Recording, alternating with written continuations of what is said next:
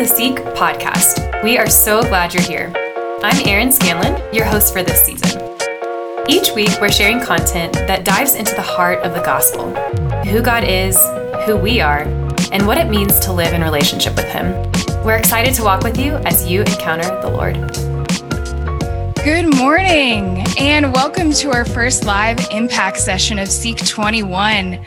I'm down here in beautiful Phoenix, Arizona at Mary College at ASU.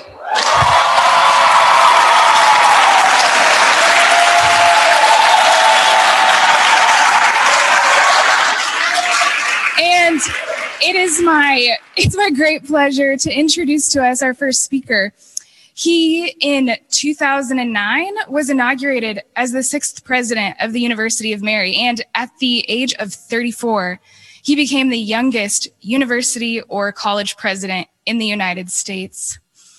He holds an impressive educational pedigree from institutions like UT Austin, Harvard, the University of Chicago Graduate School of Business, and the Gregorian and Lateran Universities in Rome.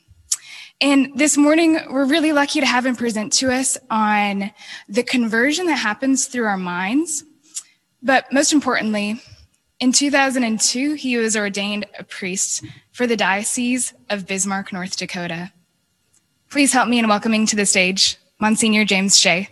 What a joy to be here at Seek 21 at this watch party at Mary College at ASU, where the University of Mary offers Catholic studies for students of Arizona State the nation's largest public university. And how terrific to be connected by live stream with watch parties of college students all over the nation, bound together by our faith in Jesus Christ and our love for his church. Let's call on God the Father to grant us the grace of true conversion. All of us here went up to see the Grand Canyon Thursday and then joined the Mexican food themed Seek 21 watch party at Northern Arizona State University. Up at NAU, they had this beautiful prayer of St. Francis of Assisi on the wall. In the name of the Father, the Son, and the Holy Spirit, amen. O most high and glorious God, cast your light into the darkness of my heart. Give me right faith, firm hope, perfect charity, and profound humility with wisdom and perception, O Lord that I may do what is truly your holy will. Let your light within me burn, shining forth in perfect charity. Amen. Well, I've got great news, but it begins with bad news. That's the Christian way, isn't it? We don't know the deep relief of being saved, what freedom really tastes like until, he, until it really sinks in how utterly lost we are without Christ, how devastating and desperate it is to be cut off from God. The bad news is that what we're trying isn't working.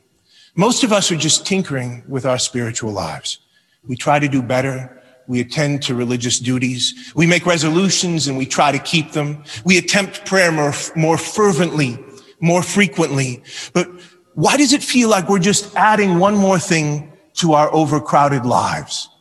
Our efforts to live for Christ are so fervent and so frantic, but we step back and it's like we've done nothing because nothing has been done to us. Day passes day, month passes month.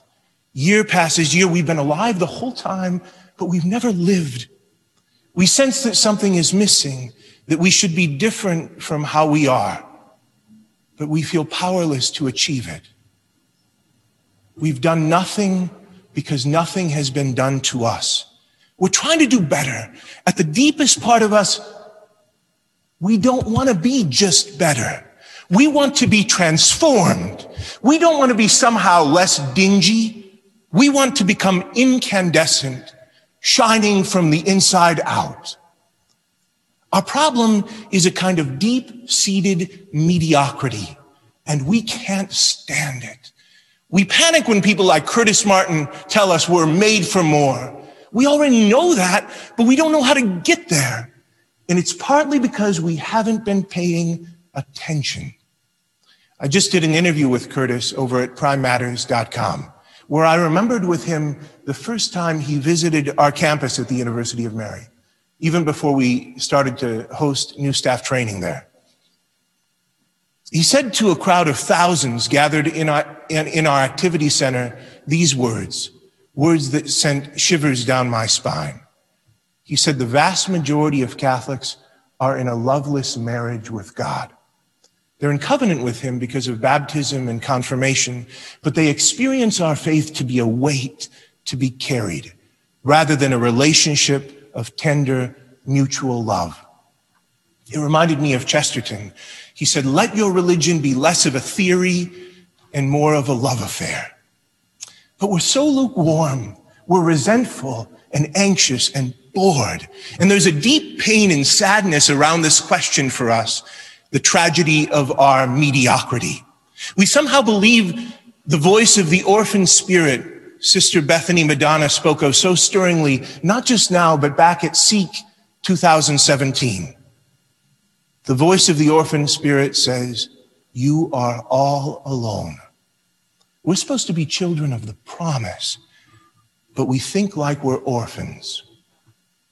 A dear friend of mine was doing some ministry work at a rural church in Cannonball, North Dakota, on the Standing Rock Indian Reservation. It's one of the poorest places in America, a little town of about 800 with a per capita income of about $5,700 a year. The church has no pews, only rough hewn wooden benches. And one afternoon, a bunch of little boys were running around in the church, jumping wildly from bench to bench. My friends started to try to get them to stop running and jumping in church. And then he saw something, the most terrible thing. One of the kids lost his footing and slammed headfirst into the raw concrete floor. It was a devastating fall with a thump of the kind that makes your stomach churn. He rushed over to the boy, bracing himself for the inevitable scream and sobbing. But to his wonderment, the child lay there so still, not moving, but with unspeakable pain in his eyes. My friend realized that this little boy, who had the noble blood of Lakota warriors running through his veins, but who also came from a background of horrific abuse and neglect, this little boy didn't cry because he had never had anyone to hear him cry. Somewhere deep down, he didn't believe he had anyone to hear him cry. We, we all of us know something of that interior pain and aloneness in our efforts in the spiritual life. We're trying to get our lives together so that God can be pleased with us. But we're so darn weak and mediocre and until we get our act together so we can show ourselves to him, we're so alone and we feel like we're undergoing our lives rather than living them. No, what we're trying isn't working. That's the bad news. The great news is that it's not supposed to work. Not that way. Our basic problem is not that we're characterized by our faults. What a relief but that we're characterized by a great refusal that blocks our conversion. Our essential problem is not one of the will or the passions. It's not that we're unwilling to convert or not willing enough or that our passions are too disordered. The conversion we need is not behavior modification therapy. God doesn't want, first of all, people who do certain things and avoid other things. Instead, he desires a certain kind of person, a deeper kind of conversion. Not the will, first of all. Not the passions, first of all. Not our emotions, first of all. Not our behavior, first of all. This is great news. It's great news. We obsess about our failures and wretchedness in these very parts of our lives. They make us feel like we're in quicksand. But what if they're not the real problem? What if the final healing of all those broken parts of us could find its true beginning in a deeper kind of healing that fundamental transformation for which we long? Well, it can. It starts with our minds. We have allowed our minds, our intellects, which are the highest of our powers as human persons, to be obscured and darkened about the meaning and purpose of our lives. We need deeper conversion, deeper healing, not so much to do what Jesus did, to behave as Jesus behaved, but to think and relate as Jesus thought and related. Put on the mind of Christ, St. Paul thundered to the Philippians. To the Romans, he says, do not be conformed to this world, but be transformed by the renewal of your mind. Oh, yeah. Well, St. Paul was a brainiac. I like Jesus, meek and mild, aimlessly wandering around the countryside. More loving, less thinking. More action, less words. Are you crazy? Jesus was full of words. He was the word. When he breaks into the scene of his public ministry, he came as a teacher, one who illuminates our minds, also as a healer, also as an exorcist, but first of all, a teacher. That's what his disciples called him. Teacher. That's what Mary Magdalene cried out from the depths of her being on that first Easter morning when she realized he was alive and standing there right in front of her. Teacher, she cried. Our gospel reading at Mass this very day ends with these words. His heart was moved with pity for the crowds, and he taught them many things. At the root of our troubles and our suffering is a deep misunderstanding, a powerful clouding of the mind. St. John opens his gospel with this claim. The true light that enlightens every man was coming into the world. Jesus as the light of the world is an image especially associated with our minds, the highest and noblest part of us. Jesus comes to bring light to a world of darkness, to help us see what we couldn't see, to teach us what we couldn't understand. He comes to enlighten the darkened mind. The scriptures make it clear that the essence of what it means to be converted to Christ is to undergo a fundamental change of mind from a state of darkness and obscurity to truth and light. To put off the old nature of sin is to be renewed in the spirit of our minds. To put off conformity with this world is to be transformed by the renewal of our minds. We're confused about this because so much of modern religion is fixated upon emotion and personal experience. Emotional experience has a part to play in the life of the disciple, but it is nowhere close to the heart of the matter. To be converted for the New Testament is largely to be enlightened in mind.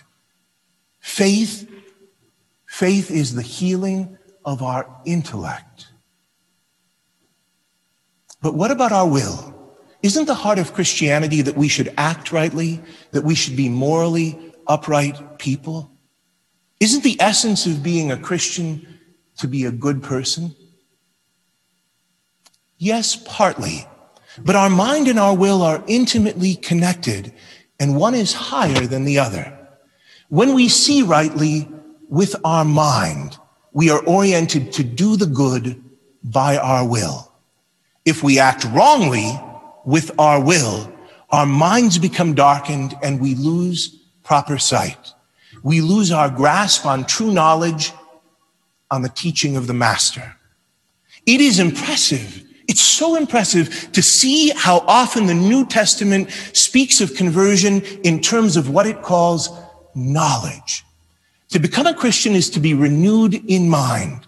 St. Paul prays that the Ephesians attain to the unity of faith and the knowledge of the Son of God, that the Colossians will lead a life worthy of the Lord, fully pleasing to him, bearing fruit in every good work and increasing in the knowledge of God that the love of the Philippians may abound more and more with knowledge and all discernment, and that Timothy will realize that God desires all men to be saved and to come to the knowledge of truth. St. Peter prays that grace and peace be multiplied to you in the knowledge of God and Jesus our Lord. And Jesus, Jesus speaks of his mission as one of bearing witness to the truth. Our mind, our intellect is the faculty by which we grow in knowledge and embrace what is true. The intellect is our highest, most godlike faculty, and therefore the one most involved in the process of becoming fully human. It is the key to deep conversion.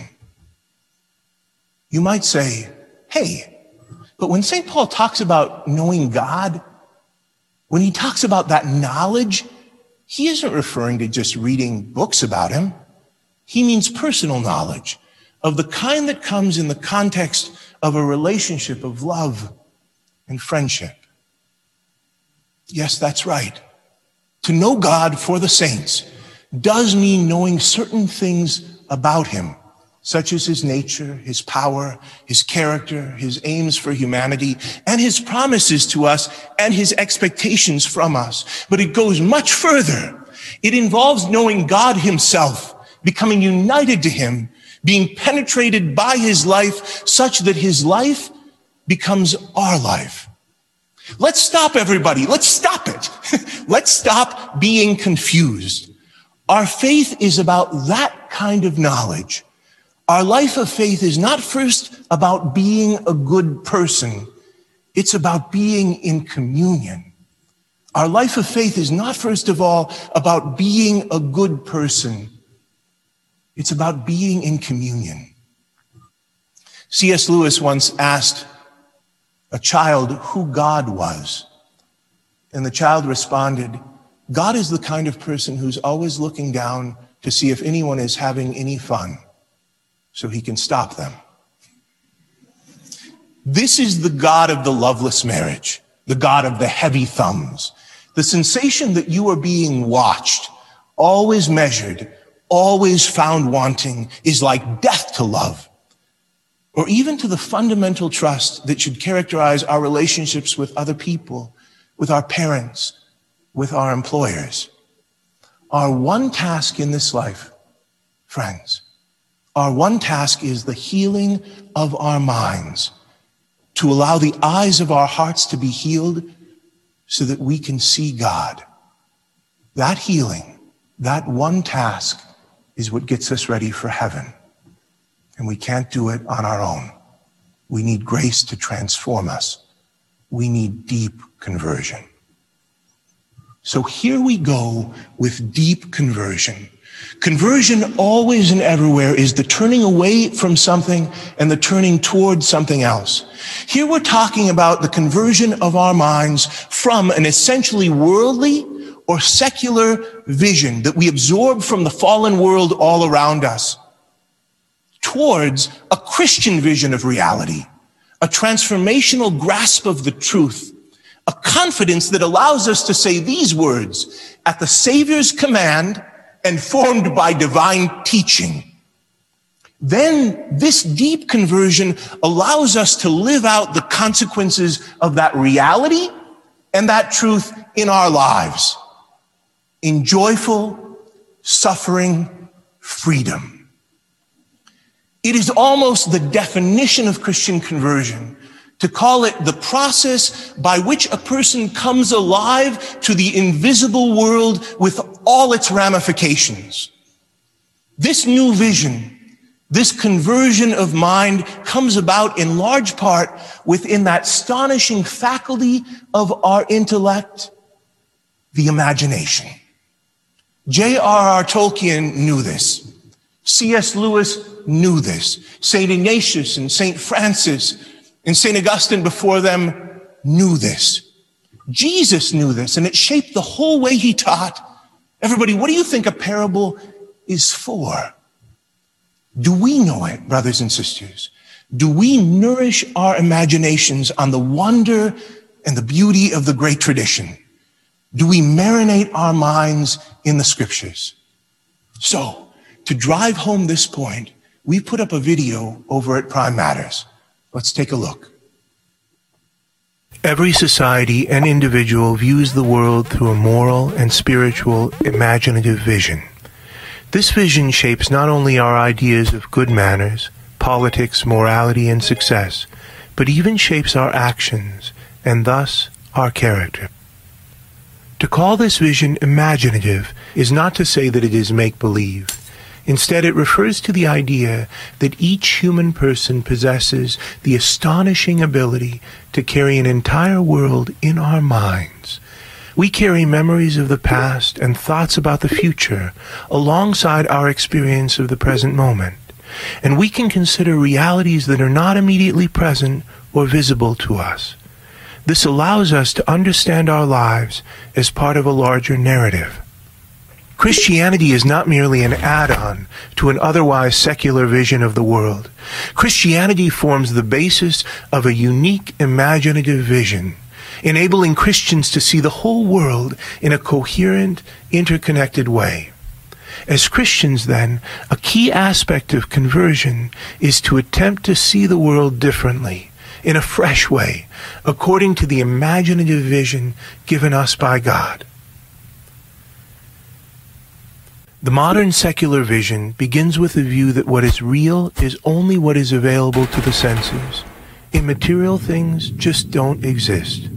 This means that the world we see is all there is, so it's all that matters. Nothing important is beyond it.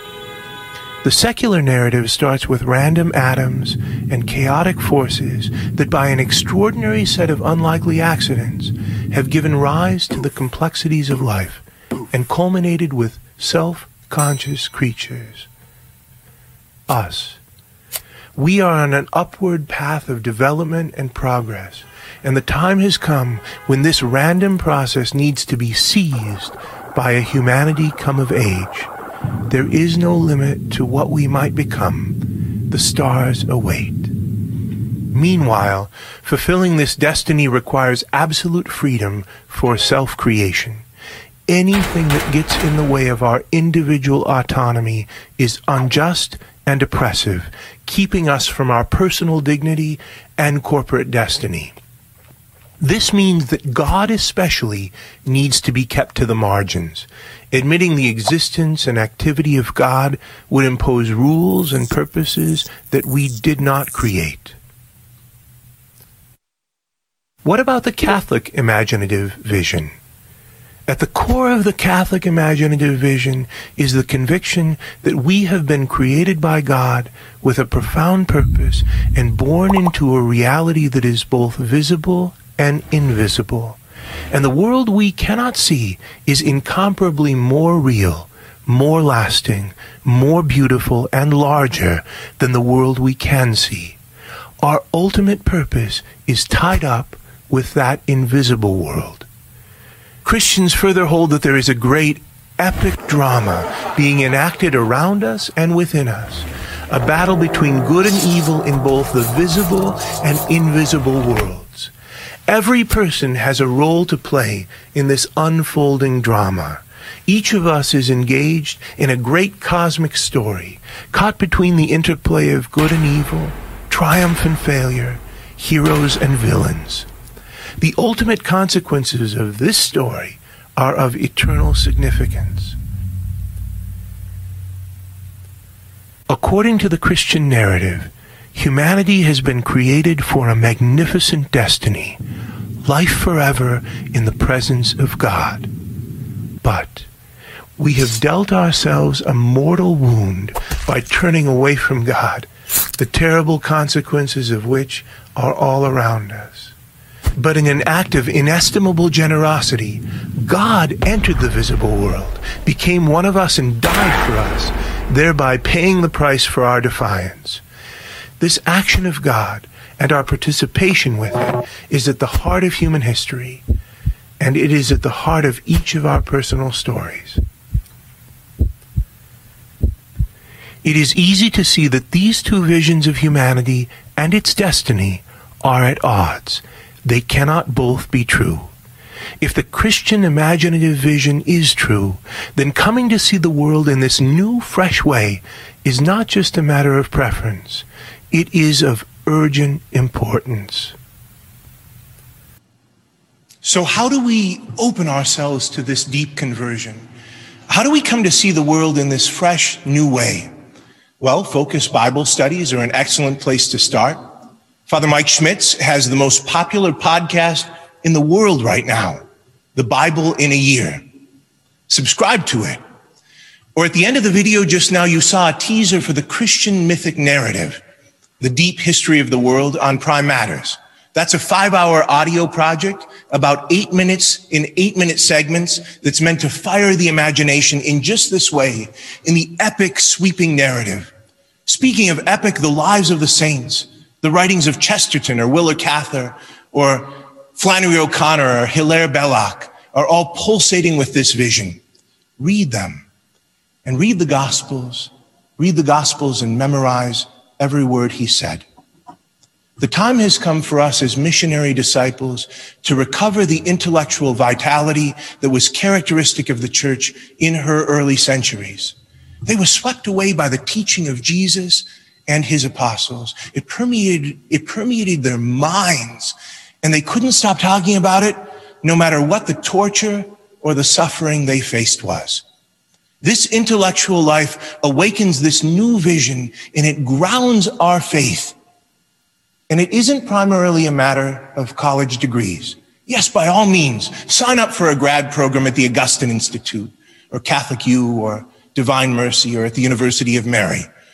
Plunge yourself into disciplined study, but it only sustains this deep conversion if we're not talking about academic method, but with an encounter, but about an encounter with truth that will set you free. Education in this sense is the renewal of our imagination. And when we're captivated by truth, when the romance comes back into our faith, when we dare to believe that the whole thing is true, then our moral failings and our disordered passions begin to lose their grip on us. We let go of the arrogant illusion that our smallness and sin is a meaningful limitation on the love of God, that our, that our pathetic daily rebellion can pose a challenge to the reckless raging fury, that potent, overwhelming joy, that beauty ever ancient, ever new, which one fine day, not so long ago, for reasons he is sure of, chose that we should exist. You, me. Brothers and sisters, let me bring these reflections to a close by noting that the measure of all this, the renewal of our minds, is our imaginations, the healing of our intellects. The measure of all of it is the cross of Jesus Christ. The death and resurrection of Christ is the most significant event that has ever happened, but it is much more. It is the precise moment when the human race was set free from our ancient enemies.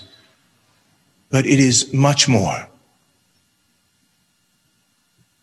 It is more because it is the interpretive key to all of life. To be converted of mind sees something in the cross. The person converted in mind sees something in the cross that no one else can see. It is the lens given to believers through which we understand everything that happens around us and to us. It is the reality that measures the true value of everything we can see. The cross of Christ is the measure of the world and of our lives. Do we uh, want to understand something about what's happening around us? Look at the cross. Do we wonder what God is doing to us personally right now? Examine our lives in the light of the cross. Do we want to know what is important and what is superfluous? Bring it all into the presence of the cross and allow it to sift our hearts and our minds. There's a reason why we put the cross everywhere in our churches, in our homes, our classrooms, and even our jewelry. Why we trace the cross upon ourselves so constantly in making the sign of the cross. because the shadow of the cross brings light and understanding to our fallen condition and shows us who we are and what we should expect. The cross means suffering and humiliation in this life. And without this deep conversion of our minds, we wouldn't be able to bear it. We'll always want to compromise in the stupid hope that it's enough to be a good person. But beware of that. There are dragons around that corner. St. Paul tells the Corinthians that the message of the cross is foolishness to those who are perishing, but to us who are being saved, it is the power of God. It's almost a dogma of the modern secular vision that the point of life is to avoid suffering at every cost and in every way. And this actually fills modern life with anxiety and dread.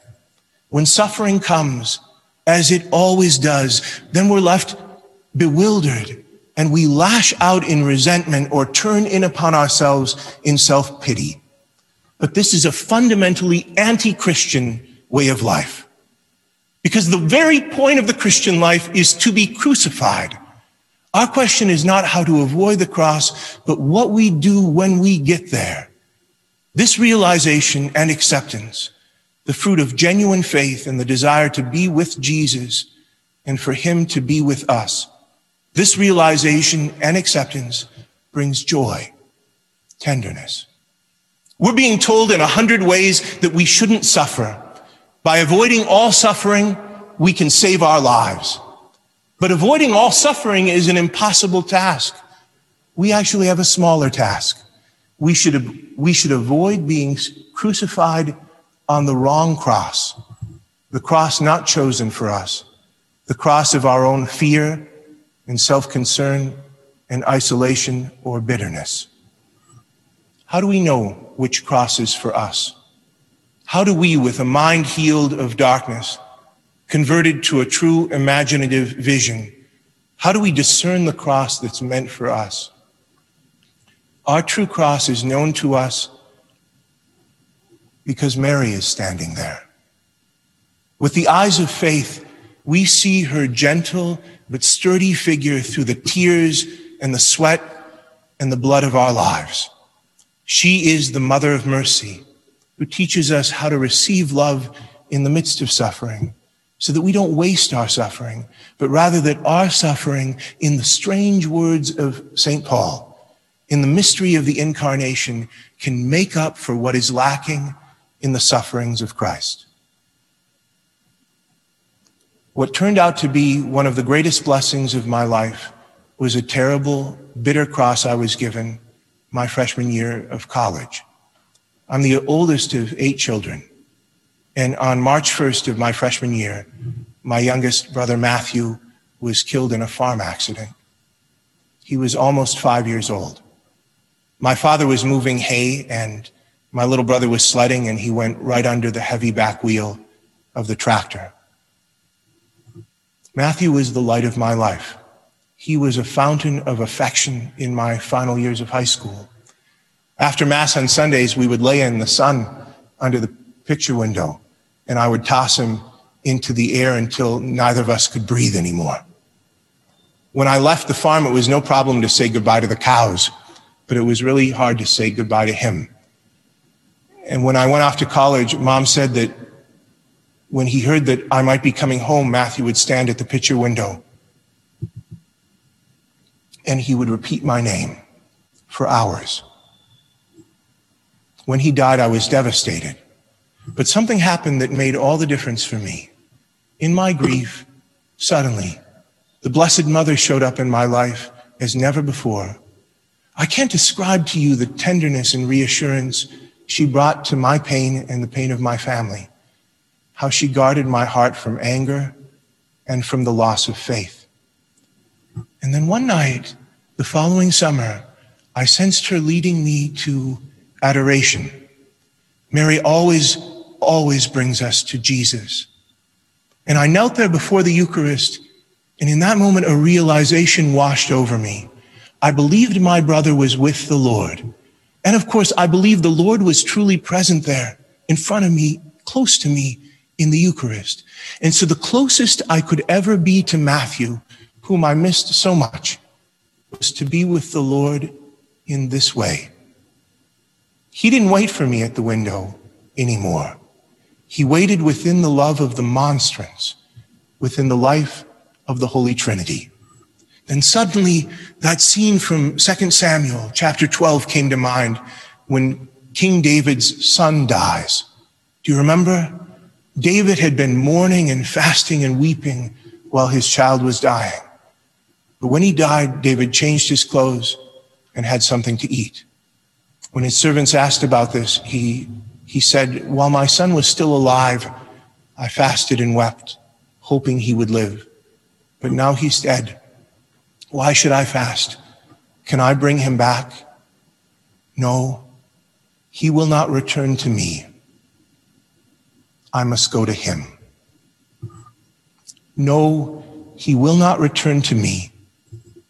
I must go to him. The sadness lifted in the most beautiful and achingly wonderful way. The hurt was gone, the pain. And I just missed my brother and wanted to be with him. And I knew that that was by coming to be one day with Jesus. Everyone notice the power of faith how the mind can be renewed. The insight about the Lord's physical closeness to me and my brother, it wasn't enough. Insights are a dime a dozen in the spiritual life. But then that insight came blazing to life as a transformative truth when it was touched by God's holy word. My whole life then was given direction and healing in that prayer. And I was set upon a path. I shall go to him tonight in what is always the high point of Seek. Each of you will be there where I was with the Lord in adoration. If what you're doing isn't working, if your relationship with God is a loveless burden, if you feel yourself overwhelmed by resentment or anxiety or boredom, if there is some deep pain that you've just been unable to relate to Him, Pray for the renewal of your mind. Ask Him for the gift of deep conversion. Exercise your faith and be generous in your faith and dare to believe that it's all true. And then get ready for the cross and get ready for the adventure of your life. Thank you.